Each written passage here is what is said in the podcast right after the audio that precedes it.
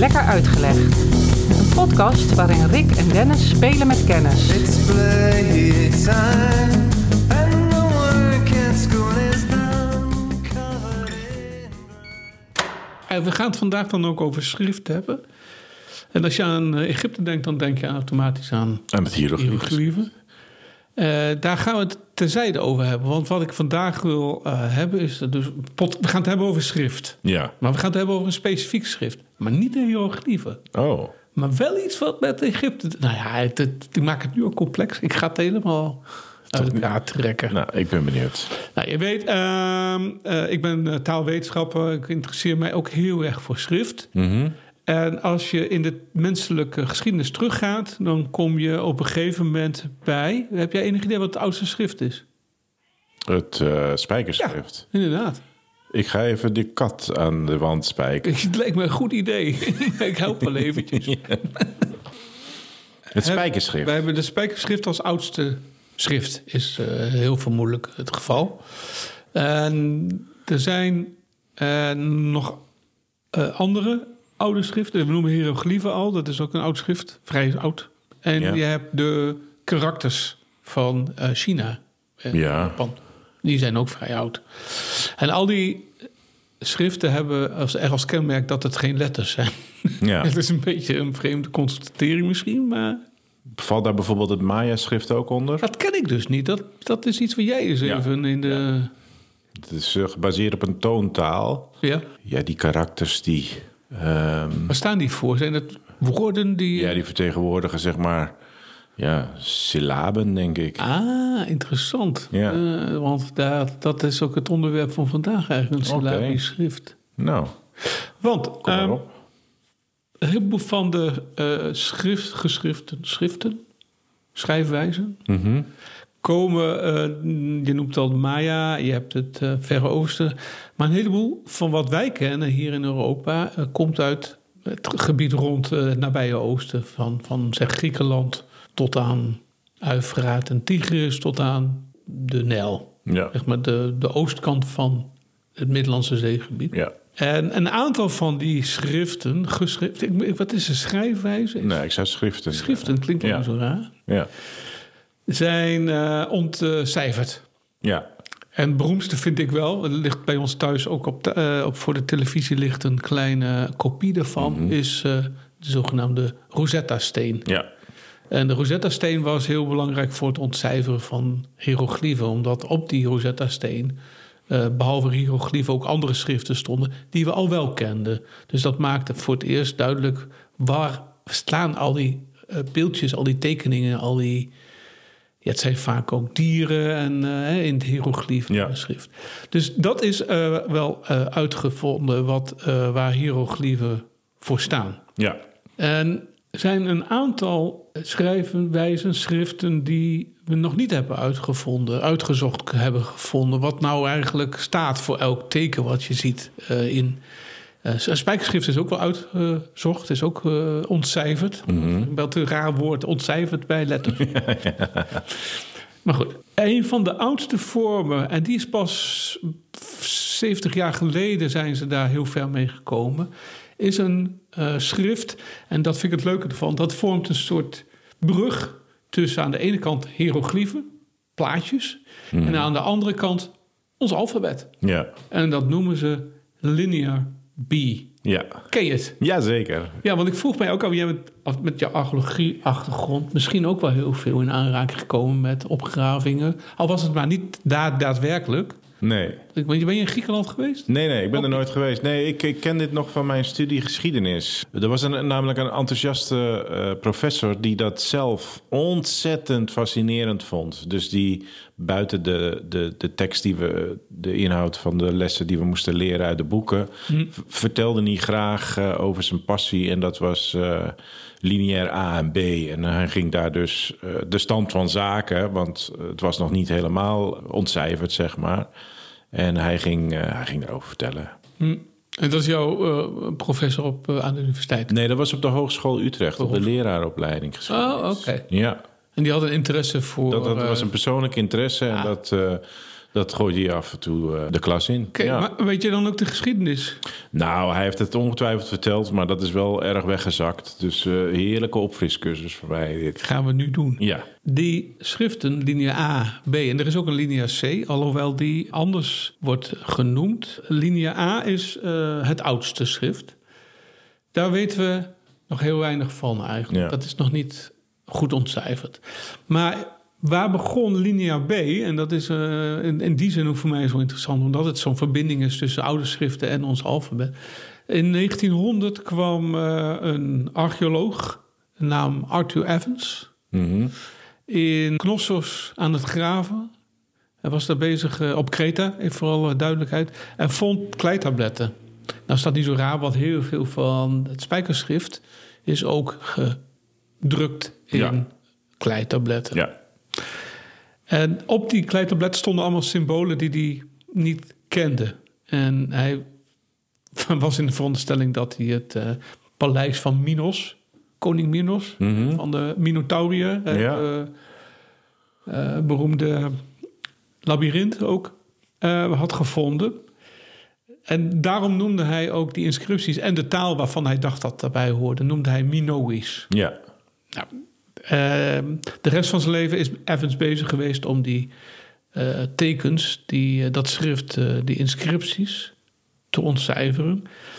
En hij had al wel snel door dat op al die tegels, op al die eh kleitabletten, stonden wel drie sch- schriften. Had wel Oh, gaten dus dat het drie als- verschillende was. Net als de Rosetta Stone. Ja, het probleem was alleen, het ene was hieroglyfisch. Ja, dat Was ook nog niet bekend. Ja, op dat Jawel, moment wel. ja, jawel, op dat moment wel, ja. Linia A, Mhm. dat nog steeds eh, in, eh, volledig in onderzoek is. Ja. En linia B. En hij is met linia B is die aan eh, de slag gegaan. En vermoed wordt wel dat linia B uit A is ontstaan. voortgekomen. Is voortgekomen, ja. Ehm Evans die had, eh, had het bij een aantal dingen wel op het, eh, op het, op, goed op het rijtje. Hij had door dat hoe het telsysteem werkte van, de, van de, de pictogrammen of de, de, de tekens die erop stonden. En hij dacht ook in eerste instantie dat het vooral pictografisch wel was. Dus eh, wat jij net al zei over Maya's, eh, het Maya-systeem, dat alles wat je leest een soort eh, begrip is. Bijvoorbeeld paard Ja. of dier of Ja. huis of tempel of wat dan ook. En ehm, hij had ook wel in de gaten dat het leek ver weg op Cypri het Cypriotisch schrift. Dus we zitten helemaal in die Egeïsche Zee eh, Ja. eh, qua schriften. En dat is, daar, iedereen had daar wel volgens mij zijn eigen schrift en zijn eigen varianten erop. Wat hij niet helemaal op een rijtje had, en daar komen ook een beetje de wetenschappelijke eigenaardigheden van veel onderzoekers naar boven, is eh, A. Hij wilde zijn gevonden kleitabletten eigenlijk met niemand delen. Ja, ja, ja, ja. Eigen roem eerst. Cultuur van de wetenschap. Ja, ik, ik, ik weet hoe het zit en ik zal jullie niet. Ik, Nee. ik, zal, ik ga het eerst uitzoeken. Ja. En dan, daarna mogen jullie. Alle eer voor mij. Alle eer en roem voor mij. Ja. ja, en dat had als gevolg dat hij op een weg ging qua verklaren en ontcijferen, die uiteindelijk niet. Nee, nee Niet- dat ja, risico loop je dat dan. risico loopt. Dat had Ja. ook mee te maken omdat hij dacht dat de taal die op die kleitabletten stond, dat dat geen Grieks was, maar Minoïs. Ja, Eh, Daar blijkt hij toch niet helemaal bij het juiste dat eind, was de eh, grootste denkfout. Ja, los van dat hij dus ook de rest van alle ta- klei- kleitabletten eh, in eigen zak hield en er maar een paar heeft gedeeld. Hij was ook van mening dus dat die taal dus niet Grieks was, maar Cretensisch, dus van Kreta. Mhm. En ehm, hij had ook het idee, kijk, je blijft een beetje in je wereldbeeld zitten. En dat is bij veel onderzoekers vrij normaal. Je gaat met een idee aan de slag, je hebt een hypothese en vervolgens ga je alles zoeken wat in overtuiging. Dat is eigenlijk een slecht wetenschappen, vind ik, maar goed. Ga je alles zoeken wat in overeenstemming is met jouw beeld, met jouw overtuiging, met jouw hypothese. Eh, hij was ook van mening dat, dat die kleitabletten waarop Lydia B staat, dat die eigenlijk alleen maar op Kreta te vinden zouden zijn. En hij was dan behoorlijk, nou, misschien wel pissed off op een gegeven moment. Dat bleek dat verderop in eh, Griekenland Ja, Ook bij Pylos is het een hele bekende. Ja, dus hij dacht dat het een soort eh, ge- geïsoleerd, eh, ge- geïsoleerde taal en schrijfwijze was. Wat eigenlijk natuurlijk best een vrij moeilijke denkwijze is... als je beseft dat in die tijd natuurlijk, als je uitgaat van... De, Griekse stadstaten, van daaruit zijn ze gaan koloniseren. Ze zijn op plekken gekomen waar eh, voedsel en grondstoffen te vinden zijn die ze in Griekenland niet konden vinden. En zo is die hele Griekse cultuur is natuurlijk langzaam verspreid over die Middellandse Zee. Dat wetende zou het natuurlijk erg, nou ja, bekrompen idee zijn om te denken dat dat zo'n geïsoleerd eh, taal en, en eh, schrift, schrift, is. ja. Dat, dat zou ik. dat- Ja, want je zegt al over welke tijd hebben we het namelijk? Over eh, vanuit nu gerekend ongeveer 3500 jaar geleden. Dus 1500 voor onze jaartelling.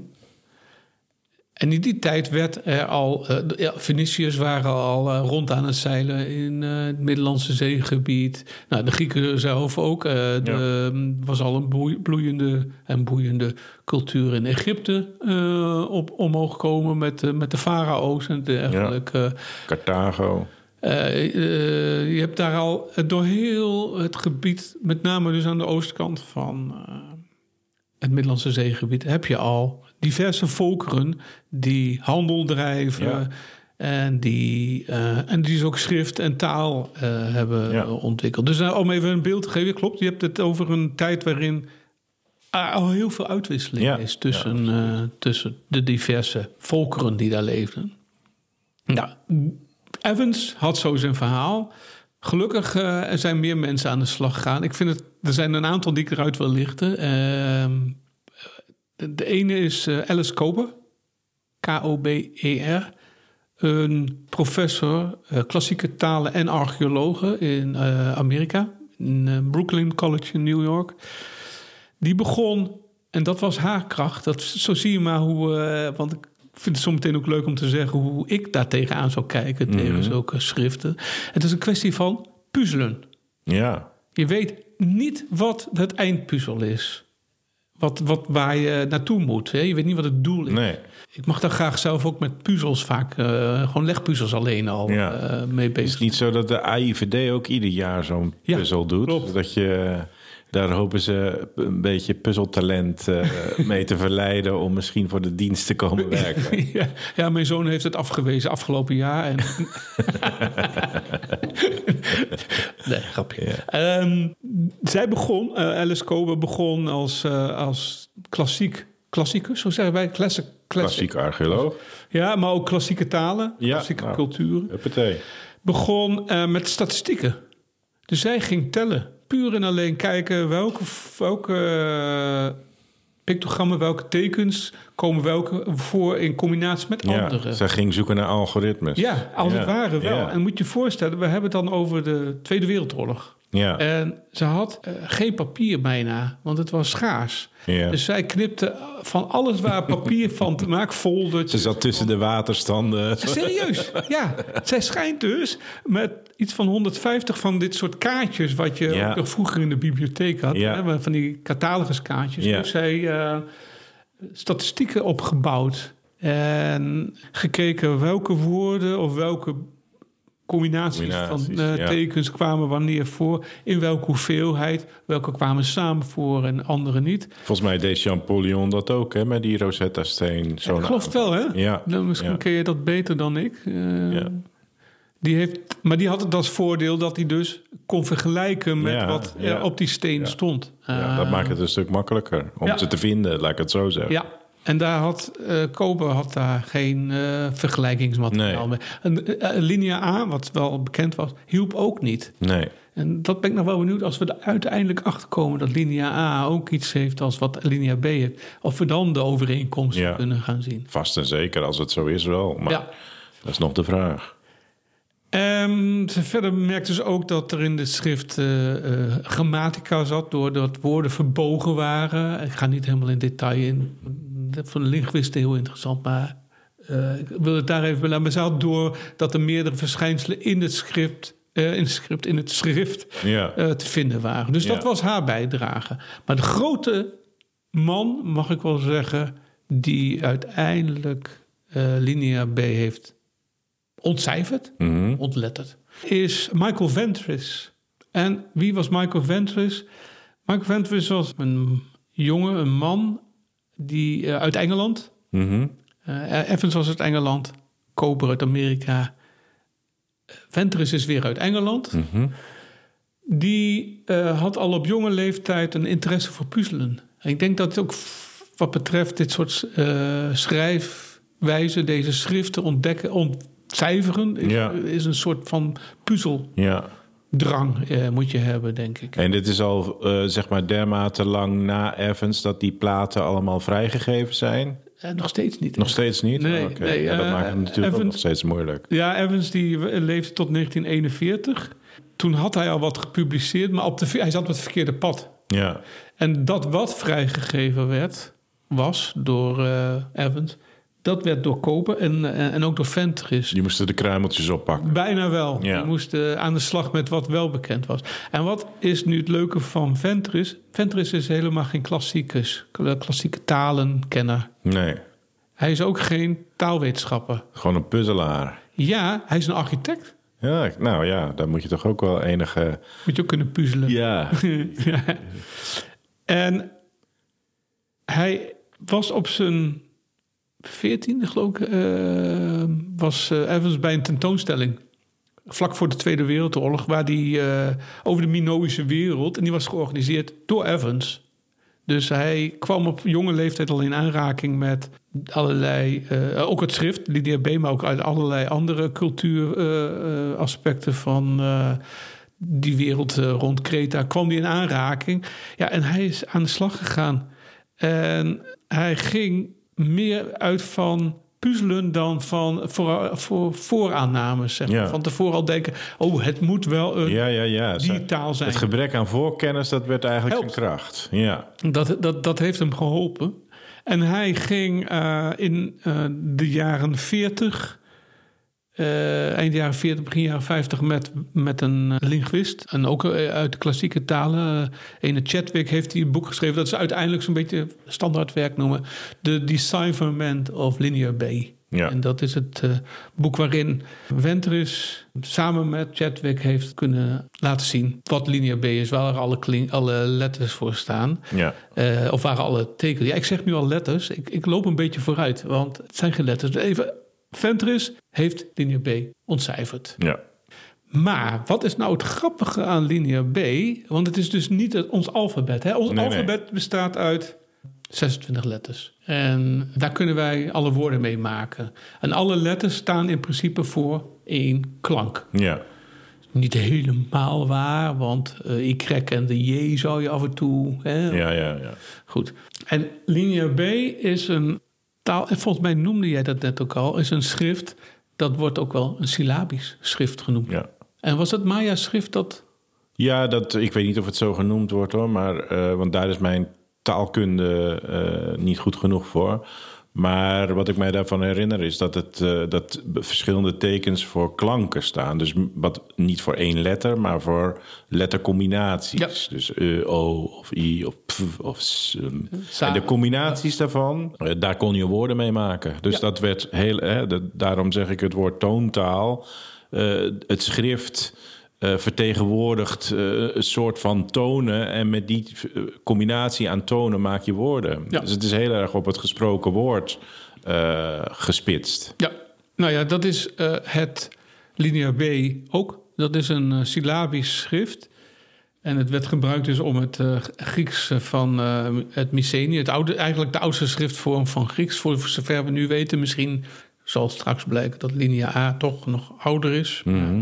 Die, is die is ook ouder in de tijd wel, maar dat het ook Grieks is wat eh, op de tabletten staat. En syllabisch schrift, wat is liefst? Ja, syllabisch schrift, je zei het al een beetje, dat is eh, de combinatie van vaak een medeklinker en een klinker. Ik, ik breng het maar even heel, Ja. heel simpel. Ja. Eh, dingen als nee, ra, ho.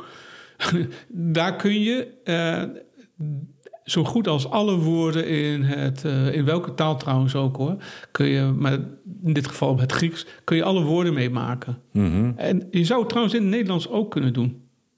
Wij hebben heel veel woorden die beginnen met ver, be, ge. Ik noem het. We hebben heel veel woorden die eindigen op lun, L-E-N. R-E-N.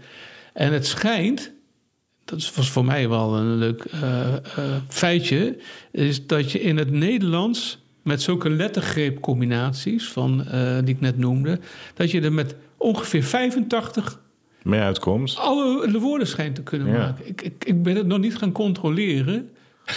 maar het- het- ik vind het wel onvoorstelbaar. Dus dat is Ja. ongeveer drie keer zoveel als letters die we Ja. hebben. Ik weet niet of een van beide voordelen heeft over de ander trouwens. Nee, ja. je moet er dat zou ik niet 86 weten. of 85 leren als je syllaben... als je het Nederlands in syllabes, eh, in lettergrepen zouden eh, willen uitdrukken. Nou ja, dat is al een stuk minder dan de Chinese tekens, geloof Dat ik. Wil je, wil je daar een beetje een knap woord mee Ja. maken? Want eh, Zijn dat er niet 3000 of zo? ik geloof zelfs meer. Dat ik even... Nou, in ieder geval een enorme hoeveelheid.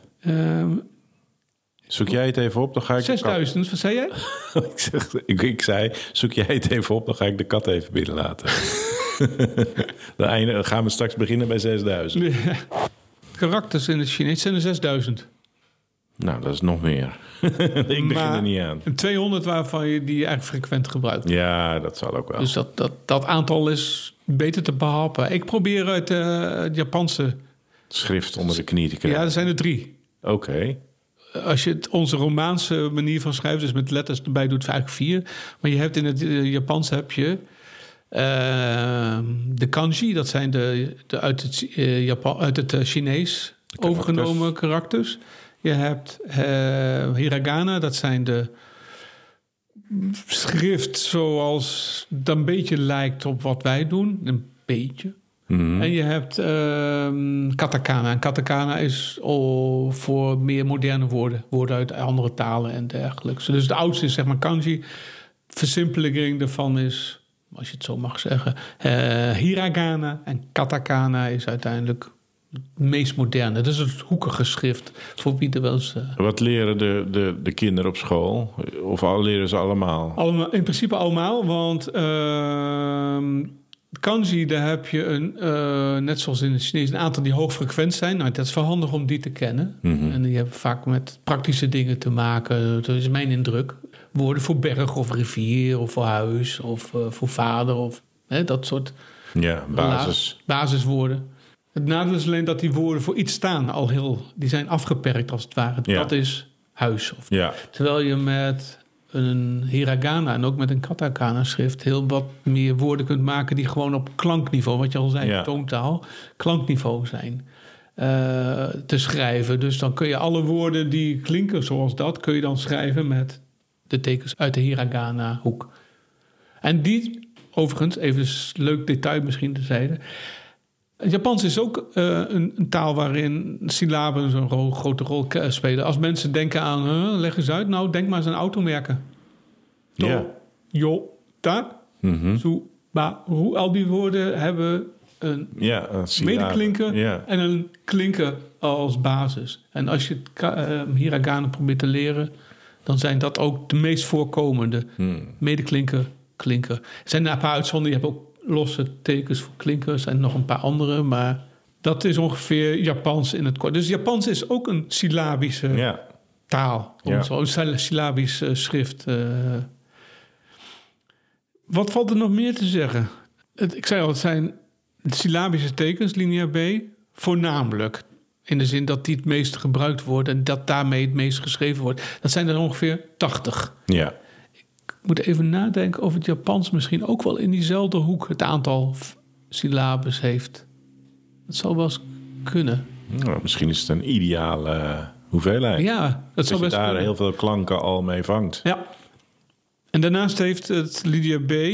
eh, ook nog ja, zeg maar ideografische tekens. Dat wil zeggen, dat zijn zoals de karakters in het Chine- Chinees of in het eh, Ja, Japans. Dat zijn tekeningetje. tekeningetjes van dit is een paard. Ja. Eh, en daar zijn er ongeveer honderd van. Ja. Dus dat is een beetje het, het, het, het idee van eh Linia B.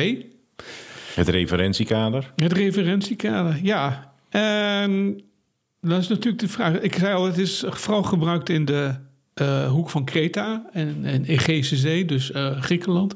Wanneer, heb ik ook gezegd, hè, zo tussen 1500 en 1200 voor onze jaartelling, voor Christus. Eh, en waarschijnlijk als opvolgtaal, opvolgschrift van het linea A. Dat moet dus nog Dat eh, moet worden nog, dat moet, nog, maar dat is de aanname een ja. beetje. Ja. Dit is een beetje het verhaal, maar niet helemaal nog. Want eh, er zijn wat bij de weetjes. Nou, Even los van het feit dat het linia B verdween in ongeveer 1200 voor Christus, 1100 voor Christus. Dat was ook een tijd trouwens dat een heleboel opstanden en oproer plaatsvond.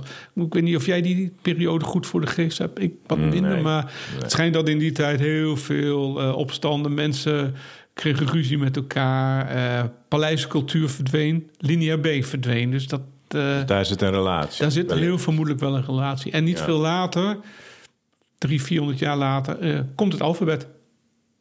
Zoals wij dat nu een beetje kennen, het, het Griekse alfabet Ja, op. Dus dat om even een beeld te hebben van Ja, wanneer waar het was, waar het was. ja. Jij noemde al eh, hoeveel letters of hoeveel tekens een bepaalde taal heeft. Hè? Eh, Linia B en ook het eh, Japans heeft er misschien zo'n 80. ja. Wij hebben er Hoeveel klanken? ja? Nee, hoeveel tekens gebruiken wij? Om te 26. schrijven? Ja, 26. En nou is het idee dat als jij een nieuw schrift vindt... en je ziet maar minder dan zeg 30 verschillende tekens... Oh ja, dan Dat- kan je een beetje refereren aan een alfabetachtig Ja, eh, inderdaad. Dus dan zijn alle dingen zijn klanken. Ja, ja. Ook een leuk feitje. Ja, dat is wel een goede Ja. theorie om mee te werken misschien. En zijn er er meer, dan zijn het de lettergrepen... Zoals het linia B of zoals het Japans... en Maya Ja, misschien ook. En zijn het er meer, dan duizenden... dan kom je meer bij dat ideografische. Precies, Ja, ja. ja, ja. ja, Nou, ja, dat is een heel goede theorie, ja. Dat vond ik wel een hele Ja. leuke om eh, te bedenken dat eh, de aantallen wel iets zeggen over wat Ja. je wij naar moet zoeken. Puzzelen Klinkt, heel logisch in ieder geval. Ja, voor mij ook. En je kunt vaak aan eh, het linia B en ook andere talen, ik denk dan altijd aan het Fins, kun je wel een beetje zien dat je een basiswoorden hebt. Oh ja, en dan... En daar plakken we dingen aan Ja, vast. ja, ja, ja. Met eh, Nederlands doet dat niet. Hè? Wij hebben allemaal losse woordjes. Als wij willen zeggen, eh, wij zitten aan de tafel te drinken, dan is aan de tafel, dat weten we gewoon aan, is een voorzetsel, dus een lidwoord. Tafel is een zelfstandig naamwoord. Het zijn allemaal losse woordjes. Andere talen, waaronder ook het uh, Fins, die heeft een basiswoord. ja. Uh, nu schiet me het woord niet binnen, maar ik ben niet zo'n goede Fins spreker, eerlijk gezegd. Salo? Nee. Zoeken we ook nog. En daar plak je dan aan vast uh, het voorzetsel.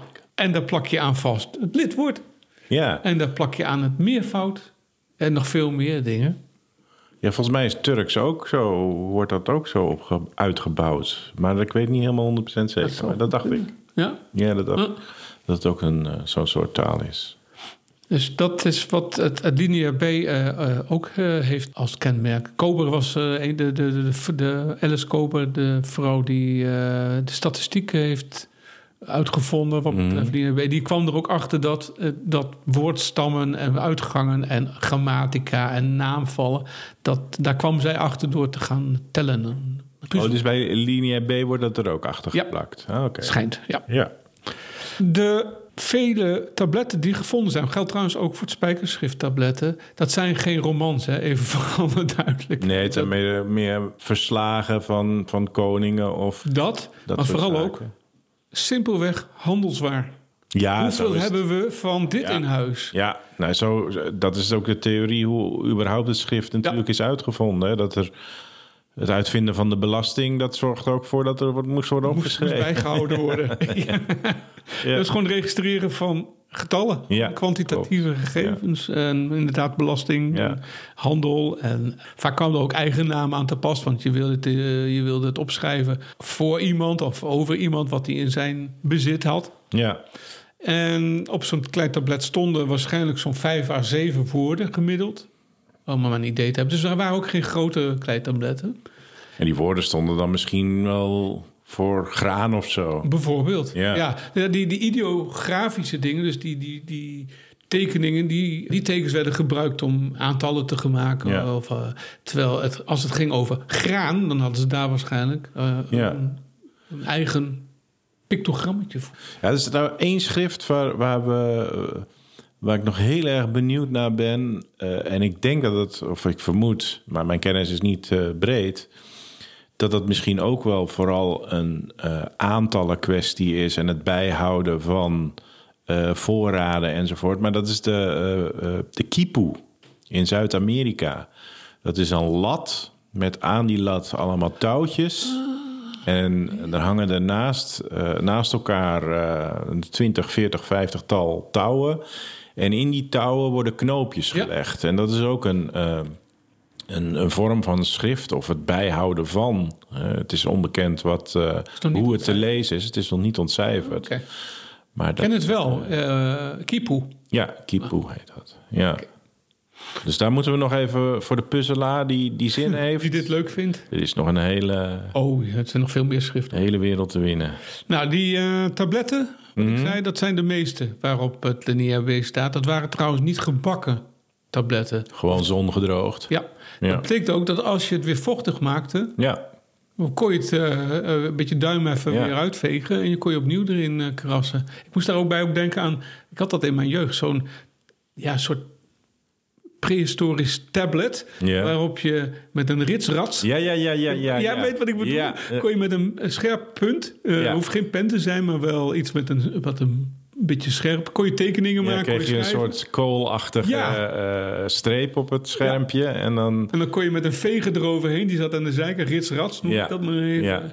Nou, zo'n idee had ik ook bij die ja. kleitabletten. Ehm, wat trouwens wat belangrijker werd, als iets belangrijker werd, en moest worden bewaard, werd het trouwens wel Gebakken. eh, gebakken of op andere langdurige tabletten overgedragen. En er is ook nog op eh, vaatwerk eh, eh, wat van Linia B verschenen, maar dat had meestal toch wel meer de, eh, de naam van de bezitter eh, stond er dan vaak op. Maar het meeste is dus eh eh, kleitabletten. Ehm, nog een paar kleine bijdeweetjes. Mhm. Linia B is eh, tot nu toe het enige eh Egeïsche schrift, heb ik begrepen, dat uit de bronstijd dat eh, het volledig ontcijferd is, Ja. zegt men. Ik heb al wel ontdekt, Peter Reves heet het, en ook een Nederlander, waar ik even de naam van kwijt ben, die zijn bezig met het A te ontcijferen. Ik denk dat ze veel methoden moeten gebruiken die anderen ook hebben gebruikt ja. Overeenkomsten, tellen, Ja. statistieken. En eh, niet zoals Evans eh, het onderzoek geheim houden totdat je pas publiceert. Ik bedoel, eh, het multidisciplinaire onderzoek, dat moet daar toch ook eh, eh, worden, worden aangewakkerd. Want daar heb je gewoon veel sneller en beter resultaat. Maar dat Ja. zal, ik, ik En- ga ervan uit dat dat wel gebeurt. Je andere ideeën loslaten, hè? want wat, eh, wat sommigen ook dachten, ook Wentris, die uiteindelijk het ontdekt heeft, heeft men ook gedacht dat eh, Linia B ehm, oude vorm schrift van het Etruskisch is. Daar weten we heel weinig van. Hè? Dus Mhm. de taal en de cultuur uit eh, Italië, met Ja. name. Of dat het Baskisch was. Zou allemaal hebben gekund. Maar dat blijkt uiteindelijk niet. Het is dus Nee, niks. Daar dacht, eh, daar dacht hij aan. Dat dacht Ventris, die dacht Ja, onder andere dat het, een, eh, dat het geen Grieks was. Ja, Net zoals Evans, die dacht dat het een specifieke cre- cretensis... pretenties, eh, ja. ja. De man die het dus uiteindelijk heeft... Dat is wel een sneu verhaal, vind ik zelf. De man die het uiteindelijk heeft ontcijferd is Ventris. Mhm. Eh, die eh, stierf op 34-jarige leeftijd al. Joh, Bij eh, een auto-ongeluk. Mm, dat is een groot Zo zie je hem. heeft wel grote roem, maar weinig van... eh, Ja, echt vlak nadat hij is overleden kwam het boek uit of kwam, kwam uit dat hij het. Anders was misschien het eh lineair A ook al wel eh misschien leesbaar wel. geworden. Ja, misschien wel. Hey, en ik begon vandaag. Dus ik, ik maak er maar een eind aan. Ja, maak er maar een eind Ik aan. maak er een eind aan. Ik begon vandaag over eh, het eh, Egyptisch. En dat dit de aanleiding was om linia B in te gaan. Ja, Want, wat is nou het geval?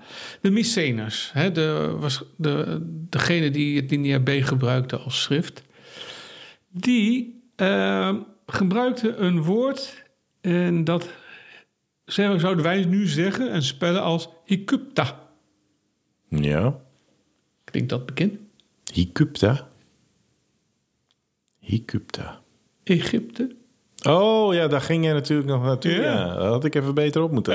ja, Ja. Egypte. ehm, En nu komen we ook weer eh, aan de Nijl. Weliswaar niet in Karnak, maar in Memphis. Daar staat een tempel van de god Ptah.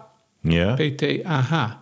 En Egypta is eigenlijk niks anders dan de tempel van Ptah. Ah. Het is een plaatsverwijzing naar eh, een plek eh, langs de Nijl, in Memphis dus. En ja, het is uiteindelijk een metoniem, eh, noemen we dat ook wel geworden. Zoals wij zeggen, Den Haag is de plek waar de regering zit. Dus als het over Den Haag kunnen we het over de stad hebben, maar ook over de regeringszetel. Ja. Ehm, of het Pentagon, dat is de- de- het ministerie van eh, Defensie in Amerika. En Egypte is ook zo'n geval. Het is Ja. uiteindelijk een woord dat afgeleid is van de tempel van Ptah, Ah. Egypta. En wij denken natuurlijk niet meer daaraan. Nee. Ehm, ik, zou hem nog wel, ik heb hem wel gezien op beeld. Ik zou nog wel eens een keer heen willen. Terug naar eh, Egypte. Ja, want eigenlijk het woord voor Egypte is, ehm moet ik het wel goed zeggen, Mizraim. Zeg je dat iets? Nee. Nee, mij zei het ook helemaal niks. Of Miseraio. Maar wij eh, hebben dus eh, uiteindelijk de- een woord uit het eh, Linea B of van het Myceens Genomen. genomen dat is wat het wij- gebleven. En zo zeggen wij nu. Mooi. Nou, het wordt tijd dat, we, dat ik daar eens naartoe ga. Ja. Om het te controleren. ik heb mijn twijfels.